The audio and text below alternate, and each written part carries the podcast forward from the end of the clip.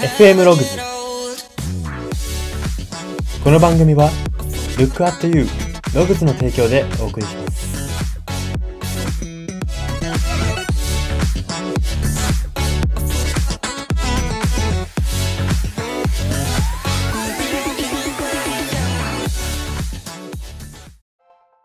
どうも。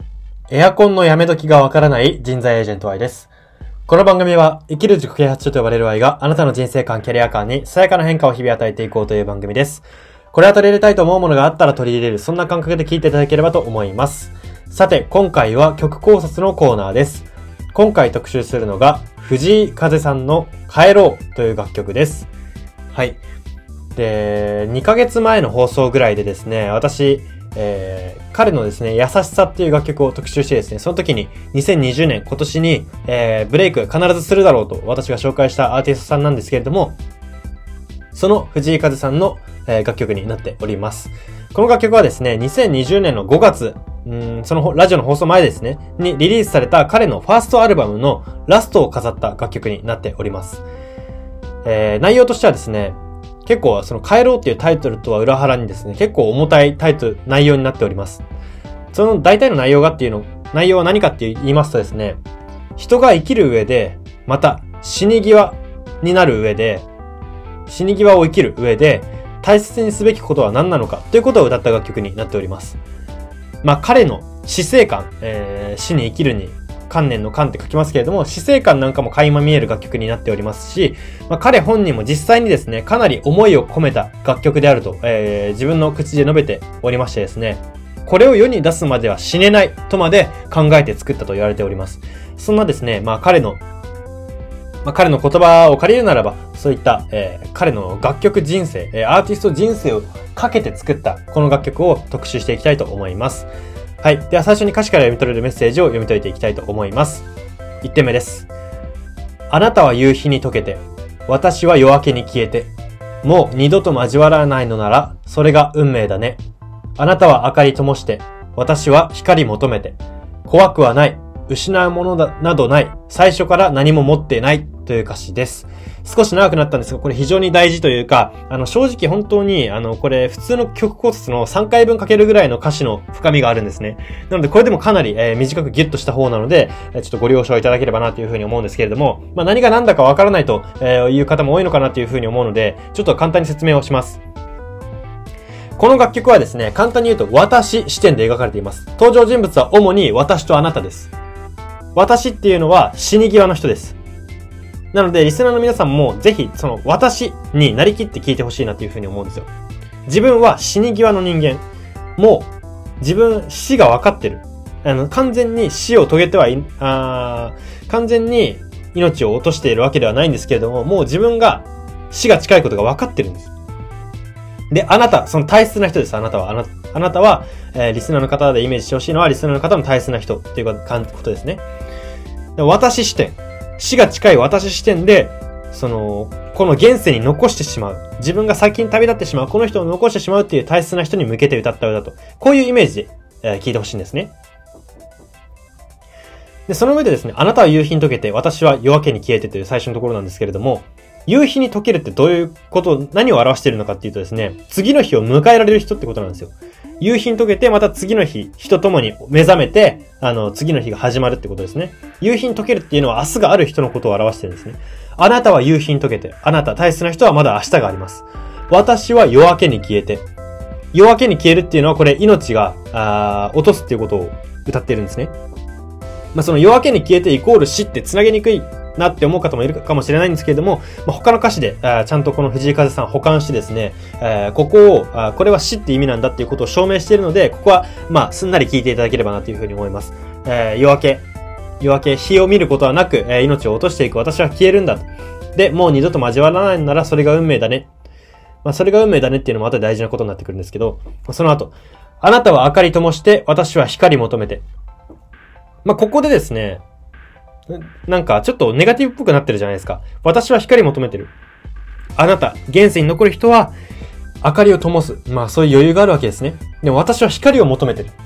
でもその後、その自分の気持ちをごまかすかのように、怖くはない、失うものなどない、最初から何も持ってないと自分に私は言い聞かせてるわけですね。ここはどういう描写かっていうとですね、主人公である、この歌のメインの主観であるですね、私が自らの死を現世への未練なく受け入れようとしているという描写なんですね。自らがもう死ぬことが分かっている、もう間もなく命を落とすことが分かっている中でですね、現世の未練を、あの、できるだけなくそうということを受け入れようとしているわけですね。未練なく現世を受け入れて、ありがとうさよならってさっと別れようとしている。そんな描写になっております。でですね、怖くはない、失うものなどない、最初から何も持ってないっていうのはですね、これ彼の今回のこの楽曲で伝えたい大事な1ポイント、ポイントの一つになっておりましてですね、最初から何も持ってない。えー、人間生まれた時って、何ですかね、友達も持ってなければ人脈もなければお金もなければ、うん、自分でお出かけできる足も、なんていうんですか、歩行能力もなければ何にもなかったわけですよね。まあ、その親があったとか、とかではなくて、誕生した瞬間何も自分個人としてのパワーとか、えー、個人としてかき集めたものなんて一つもなかったわけですね。まあ、それはみんな同じだと思うんですけれども、最初から何も持ってなかったじゃん。そもそも光求める必要ないよね。最初から物なんて持ってなかった。うーん、光、ここで言ってる光っていうのは何かこうう、なんていうんですかね、自分で手にするものとか、そういうものがあるから光があるって思うだけであって、そもそも最初から持ってないんだから光も闇もなかったよねってことを、あのー、言っている。自分に言い聞かせてるわけですね。です、で、そこだけ聞くとですね、この主人公の私、非常に達観しているなと、人生を冷静にすごく見つめられている大人だなっていう風に捉える方もいるかなっていう風に思うんですけれども、ただただ大人ではないんですね。これは結論から言うと言い聞かせなんですよ。先ほど言いました、えー、もう二度と交わらないのならそれが運命だね、と。えー、大切なあなたとの別れの時にそれが運命だねで割り切れる人って、そういないと思うんですよ。その人が大切であればあるほど、あなた、うーん、私にとってのあなたっていうのが大切な人であればあるほどですね、ああ、これが運命だよね、なんて簡単に言えないんですよ。で、その後もそうですよね。あなたは明かり灯して、私は光求めてって一瞬自分の闇の部分出てますよね、私の。この登場人物である私の闇の部分が出てますね。光求めてると言っちゃってるわけです。だからそれが運命だねっていうのは自分に言い聞かせて。で、光求めちゃってるけれども、最初から何も持ってないよねとまた言い聞かせてと。こう、自分が心を、えー、死に際の自分がですね、うん、心を落ちそうになるところを必死に言い聞かせて、えー、こう立て直していると。そんな、えー、葛藤、人間らしい、人間味に溢れた描写がされていると言えます。はい。では、ポイント2点目です。あなたは弱音を吐いて、私は未練こぼして、最後くらい神様でいさせて、だってこれじゃ人間だ、という歌詞です。はい。えー、っとですね、先ほど、えー、最初から何も持ってないということを言ってましたよね。でですね、その後も、あいろいろと、まあ、人間ってそもそも生まれた時何も持ってなかったじゃんと。何かを、その手にしたいとか、まだやり残したことがあるとか、そもそもおこがましいよねみたいなことを歌ってきたんですよ、この歌詞までは。このあなたは弱音を吐いてっていう歌詞までは歌ってきたんですけれども、でもですね、ここまでもともと手ぶらなんだからもう失うものないじゃんと言っていた私はですね、あなた、つまり大切な人ですね。大切な人が弱音を吐いたりとか、自分の死に対してですね、弱音を吐いたり、えー、自分の死に、まあ、詳しくここは書かれてないですけれども、悲しげにしてる姿がおそらくあったんでしょうね。そこに対して私は、あんなに決めていた。あ人生なんてそもそも持って、物持ってなかったんだから、あの、スパッと別れるべきだよねって自分で決めてたのに、あなたが悲しがってたりとか弱音を吐いてる姿を見てですね、思わず未練をこぼしてしまうわけですね。ここまで強気でいたのに、あなたは弱音を吐いて、現世に残るあなたは弱音を吐いて、私は現世の未練をこぼしてと。最後くらい神様でいさせて、ここでの神様っていうのは何な、どういうことなのかっていうとですね、あのー、未練をこぼしたり、弱音を吐いたりするのが、人間らしいってことを言ってるわけです。その後に実際に言ってるわけですね。だってこれじゃ人間だと。だから、ここで言う人間っていうのは、あの、いろいろと、あの、藤井風さんの中で定義というか、決めていることがあると思うんですけども、その一つの定義としてはですね、所有欲の象徴として挙げているのだと私は分析するんですね。所有欲です。何かを持っていたい。うん、大切な人を持ちたい。えー、お金を持ちたい。車持ちたい。家持ちたい。えー、希望を持ちたい。まあ、いろいろあります。何かを持ちたいっていう欲こそ人間の象徴なんだと。神様はそんな強欲じゃないっていうことをここでは裏返しで歌っているわけですね。こんな未練こぼすなんて強欲で嫌だと。なんで死に際に自分またそんな未練こぼして強欲にいるんだこれじゃまるで人間じゃないかと。意識がある。もう死に際の最後意識がある時ぐらい神様でいさせてと。神様でいさせてっていうのは、これは例えです。神様のような広い心でいさせてくれってことなんですよ。広い、もう割り切った心でいさせてほしいと。なのに、あなたが弱音を吐いたり悲しんだりするから自分もちょっと釣られてしまうと。別にこれはあなたのせいにしてるわけではなくて、あ自分の弱さに対して悔しがってるっていう、あの、描写であると言えます。はい。では最後の歌詞3点目いきたいと思います。ああ、すべてを与えて帰ろう。中略。去り際の時に何が持っていけるの？一つ一つ荷物手放そう。憎み合いの果てに何が生まれるの？私が、私が先に忘れよう。という歌詞です。はい、ここで締めましたね。あの、これで楽曲が、まあ、この後、ああ、今日からどう生きていこうで歌詞の歌詞で、この楽曲終わるわけなんですけれどもですね。あ、すべて与えて帰ろう。帰ろうっていうのは、このタイトル帰ろうって見ると、多くの人は、自宅とか、大切な人の元へとか、大切だ、にしていたもののところへみたいなことをイメージしがちだと思うんですけども、この帰ろうは結局、あの世のことなんですね。現世じゃないんです。あこれはですね、思想の問題にもよるので、まあ、その、共感できるかどうかっていうのは自由だと思うんですけれども、おそらく、この楽曲作りからして、藤井風さんっていうのは、その、この魂の本当にいるいるべき場所は、あの世なんだっていうこと。あベース、本拠地はあの世だっていうことをあ考えてるというか大事な思想にしてるような気がするんですね。この楽曲の作りからするに。そ、まあ、その前提の上でですね、帰ろうと。あくまでホームがそっちっていう意識だ、で、藤井さん、カズさんおそらく書いているので、ああ、すべて与えて帰ろう。つまり、持っているものを現世にすべて与える。もっと言えば、あ、その後、最際の時に何が持っていけるの？これは、何が持っていけるのって、ハテナですけれども、あ結論が出てるんです。何も持っていけないでしょ？ってことを言ってるんです。あの世に持っていけるものなんて何もないでしょ？友達も持っていけないし、物も持っていけないし、な、自分の命が落ちた時に何も持っていけないよ？っていうことを言ってるわけです。だから、未練とか、後悔とか、憎みとか、憎み合いの果てに何が生まれてるの？何が生まれるのとか言ってますけれども、そういうマイナスなものも、え、捨てて、うん、もっと言うならば、プラスの荷物は、残し、現世に残してしまう。先に旅立ってしまうからこそ、その大切なあなたに与えて、マイナスの荷物は自らで忘れる、処分するという私の決意が歌われているんですね。人間が死に際に持っている荷物。まあその感情とか、え、欲とか、物理的なものとか大切な人とかありますけれども、そういったものをですね、プラスのものとマイナスのものに二つに大きく分けて、プラスは現世に残してしまう。あなた、大切な人に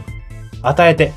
全部与えきって愛、持ってる愛とかもそうです。そういう抽象的なものもそうですけども、全部あなた、大切な人に与えきってですね、マイナスの荷物は自分で処理しよう、忘れようと。忘れようっていうのは最後に言ってるわけですね。憎み合いの果てに何が生まれるの？私が、私が先に忘れようと。ここでの憎み合いっていうのはあくまでマイナスの象徴、一例として歌われてるだけであって、別にその憎み合いがフォーカスされるべきというよりかは、ただただマイナスなもの、うん、ま、憎み合いとか、えー妬みとか、えー、悔しさとか、未練とか、そういうものの、総称ですね。マイナス抱えて何が生まれるのと。マイナスを抱え続けた果てに、人生何が生まれるの？何も生まないよね。だったら私が私が先に忘れようと。憎み、愛、誰かと何かをやり合ってるのであれば私が先に忘れようと。あこんなもの持っていたくないからっていうことですね。持っていても意味がないし何も生まないからってことですね。まあ、非常に、あのー、細々とし細々とその死生観とか細かい、なんていうんですかね、生と死に関する思想みたいなものが散りばめられて歌われていてですね、非常にあの、これは分析する側からしてもですね、おそらく聞いているリスナーの方からしても、非常にこう、難解な楽曲だと思いますね。はい。で、最後にはですね、ああ、今日からどう生きていこうっていうわけです。これもまた藤井風さんの思想が一つ出てるんですよ。つまり、本拠地はあの世って先ほど言いましたけれども、本拠地であるあの世と現世、ここは地続きだってことを彼は一つの思想として持っていると言えるんですね。ああ、今日からどう生きていこうっていうのは、これ私の視点なんですよ。間もなく死を迎える。間もなく死を迎えて新しい今日を迎える。新しい今日はあの世で迎えるんです。あの世で迎える今日からどう生きていこうと。現世のもの全部手放しちゃった。さあどう生きよう。真っ白だ。自分は知識も手放した、物も手放した、大切な人も手放した、全部、現世に解き放って消えた。さあ、あの世に行く今日からどう生きよう。ということを言ってるわけですね。まあこれも、まあ何が読み取れるかとかはないかもしれないですけれども、まあ一つ、えー、思想というか、うん、彼の思想、まあ、思想であると言えますしですね、まあ何かここから読み取るとするならば、うん、なんて言うんですかね。信念ですよね。思想っていうとちょっとなんか、あのー、スピリチュアルな方向になりますけれども、一つ信念というか、これを信じてやまないっていう考え方を持つことが、えーまあ、っすぐ生きるためというか、矛盾なく生きるために必要なことなのではないかなというふうに思いますし、やっぱり決め事とかなりきりっていうものは人を輝かせるものなのではないかなと、才能を輝かせるものではないかなと思いますし、まあ、藤井風さんにそういうところがあったからこそ、こういった楽曲が世に生み出されたのではないかなというふうに思います。はい。では、ここからは人生観、キャリア観に転用するとどういうことが言えるのか、その考え方のポイントを3つご紹介していきたいと思います。1つ目です。自分にとってのあなたを整理して生きることが後悔や未練を減らす鍵ということです。このあなたっていうのは楽曲から取りました。つまりは大切な人ですね。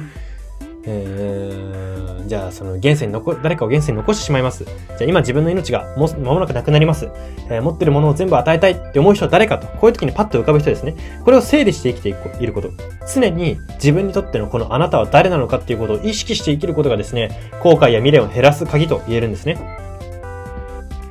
まあこれが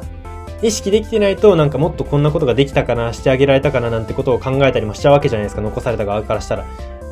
まあもちろん、あどんな、どんなにその人に尽くしてたとしても、その人が亡くなった時にもっとできることがあったって思ってしまうのはやっぱ人間の差がだと思うんですけれども、それでもやっぱり整理して生きていた方が、まだそういった後悔とか未練っていうのは減るんですね。で、後悔とか未練っていうのは、うーん、自分の人生にやっぱ良くないわけじゃないですか。まあ、その亡くなった人を気にしないで生きることっていうのは難しいと思いますけれども、なるべくそれは、その気にするにしても後悔や未練で気にしたくはないじゃないですか。もっとプラスに、あ自分はあの人が成し遂げられな成し遂げられなかったこれをなし代わりに成し遂げようとか、もっとプラスに、えー、気にする、気にかける、えー、方法があるじゃないですか。なのでですね、ここでなるべく、えー、人の死とか人との別れに対して、えー、マイナスじゃなくて、少しでも、えー、こう、プラスを見出せる生き方、見出せるようにするにはですね、えー、その自分にとってのあなたがいなくなる前からそこを整理して生きることが大事であるというふうに言えます。はい。ではポイント二つ目です。人は人生の去り際に何も持っていけないということをプラスに利用できると、人は本当に大切な人、ことと向き合えるということです。人は人生の去り際に何も持っていけないんだっていうのが、この楽曲一つの、えー、大きなテーマになっているんですけれども、これはですね、捉え方によっては人生に絶望させられる人もいるのではないかなっていうふうに思うんですよ。去り際に何を持っていけないっていうことを具体的にこうイメージして考えてみるとですね、じゃあ何を持っていけないのに何かを手にして生きようとしたりとか何かを手にしてないとやっぱ現世では極論生きられないわけじゃないですか。うん、超根本的なところで言えば食料がないと水がないとこういったものを手にしないと生きていけないわけじゃないですか。あの、人類は生まれながらにして何も持ってなかった、何も手にしてなかったって言っても、食べ物とか食べなきゃ生きていけないわけじゃないですか。じゃあこれ何のためにやってんだと。どうせ、人生の去り際にも何も持っていけないし、生まれた時も何も持っていない。この中間、生きている時間で何かを手にして失って一喜一憂して、これ何なんだ？虚しすぎないかってなると思うんですね。ですけれども、まあ、確かにそれも一理あるんです。ですけれども、これをプラスに利用すると。何も持っていけないのであれば、じゃあ本当に大切な人と言おうと。そういう風にも、えー、展開ができるわけじゃないですか、プラスに考えたら。えー、何も持っていけないのに、必死にお金の貯金額で争ったりだとか、まあ出世、レースにやけになって、なんかだんだん仕事を楽しんだり、客を、お客さんを喜ばせることよりも、自分が出世するかどうかだけを気にしたりとか、こういうものが意味ないよねっていう方に使えたら人生はより良くなるのだとえー、本当に大切な人、ことと向き合えて、真に幸せな人生を送れるのだと。まあ、もっと言うと、えー、去り際、人生の去り際にも、あの、よりスッキリして、えー、去り際を迎えられるのではないかなというふうに思います。はい。では最後3点目です。何もなかった時に立ち返る技術というのは、どの人生、挑戦においても大切なスキルの一つになるということです。どんな挑戦も、どんな人生も、どんなスターも、どんな凡人も、最初は初心者だったわけです、何事も。最初は初心者。えー、人間だって生まれたての頃は人間初心者です。歩き方もわからない、喋り方もわからない、えー、飲食の仕方もわからない、自分でできないっていう状態からスタートして、で、だんだんできるようになっていくわけですよね。で、これは夢とかもそうですよね。夢も同じじゃないですか。えー、どんなスターの、じゃあ例えばスターサッカー選手がいた時に、あまあ、今だったらメッシーとかクリスティアーノ・ロナウドとかいますけれども、彼らだって最初は初心者でボールの蹴り方もわからない。蹴るって何ってとこから始まってるわけじゃないですか。まあ、そんな処方まで立ち直らなくても、立ち返らなくてもいいのかもしれないですけれども、やはり何かをこう極めるとうまくいかない時があるわけじゃないですか。まあ、人生もそうです。えー、先ほども言いましたけれども、人間最初は何も持ってないとはいえ何かを手にしないと生きていけないわけじゃないですか、この現世っていうのは。なので手にして失って一喜一憂して、こういうことに対してですね、虚しくなったりすると思うんですけども、そういう時にこそ、立ち返る。そもそも、今の立場も幸せだよねって、あのー、現状を肯定できる。スタートと比べたら今すごい恵まれてるよねっていうこと。そういったことをあ自然にできる。そういう立ち返るっていうことを自然にできる。この技術っていうのはですね、本当にどの人生挑戦においても有効なスキルになるんですね。やっぱ挑戦においてもよくこう一流の選手とかっていうのは言うじゃないですか。一流のスポーツ選手とか、まあ、多くスポーツ選手のイメージが強いですけれども、まあ、続け、続けてきたコツは何ですかなんて言われると、慢心しなかったと。練習をコツコツやったと。そういうこと。もう本当に、あのー、なんていうんですかね。インタビュアーからしたら面白くないこと言うなって思うかもしれないですけれども、それなんですよね、結局は。結局その立ち返ったりとか、あ基本忘れないっていうところに尽きるんですよね。なのでですね、えー、まあ私たちが意識すべきことというか、ここから学ぶことっていうのはですね、えー、何もなかった時にこう立ち返るところがあるかと自分はどこに立ち返るべきかを理解しているかってところを整理することが大事だということなんですね。はい。そんな感じで今回は以上になります。今回は曲考察のコーナーで藤井風さんの帰ろうという楽曲を特集しました。FM ログズ今回の放送は以上になります。いかがだったでしょうか？はい。えー、この曲考察の冒頭でも、えー、述べたと思うんですけれども、この楽曲自体本当に歌詞に意味が散りばめられすぎて、で、散りばめられすぎていてですね、本当にこの曲考察3回できる、3回はできるんじゃないかっていうぐらい、えー、こうポイントが詰まった歌詞になっておりましたし、作りになっておりました。えっ、ー、と、同時にですね、ミュージックビデオの方もかなりメッセージ性の強い、えー、シンプルな映像なんですけども、かなりメッセージ性の強いものになっているので、あの、このラジオも私結構かなり詰め込んで、時間も割と長く喋ってはいるんですけれども、まだまだ不完全燃焼というか、えこの楽曲の100%を伝えられてるとは到底思えないので、ぜひ皆さんもミュージックビデオあを見たりだとか、楽曲を聴いてみていただけたらなというふうに思います。そして、えー、自らの死生観だったり、人生観というものを振り返ってみていただけたらなと思います。はい、そんな感じで今回は以上になります。ここまでのお相手は Y でした。